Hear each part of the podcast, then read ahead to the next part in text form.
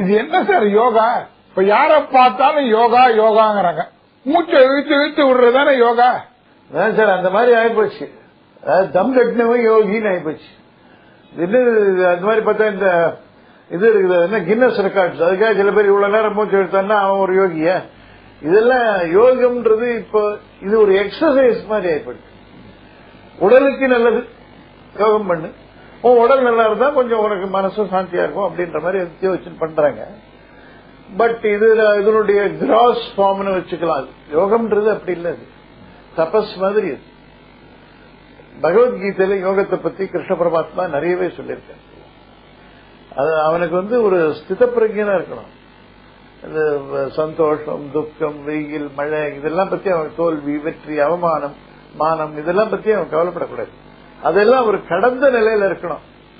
அதுக்கு கடும் முயற்சி தேவைன்றார் அவர். கடும் முயற்சியோட அர்ஜுனன் கேக்குறான். சரி முயற்சி பண்றான். பாதியில ஒண்ணும் முடியல. அவன் கதி இதுவும் இல்லாம அவனுக்கு அதுவும் இல்லாம ரெண்டு கட்டானா போடுவானான்னு கேக்குறான். அப்படி இல்ல. அவனுக்கும் பலன் உண்டு.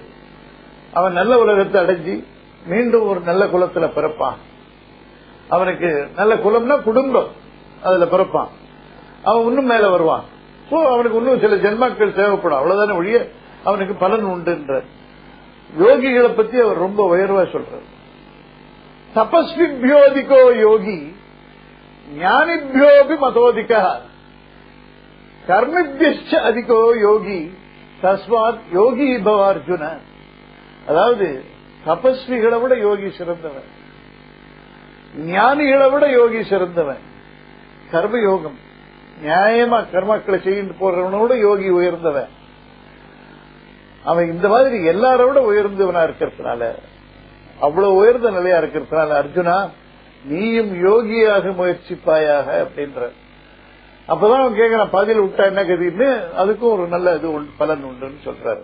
அதனால யோகான்றது இப்ப யோகா யோகா கிளாஸஸ் ஏதோ போய் மூச்சு அப்படி கொஞ்ச நேரம் பிடிச்சிட்டு இருக்கணும் உடனே அது ஒரு கிராஸ் ஃபார்ம் அது பண்றதுனால கொஞ்சம் உங்களுக்கு பிரீத்திங் அதெல்லாம் பெட்டரா இருக்கும்.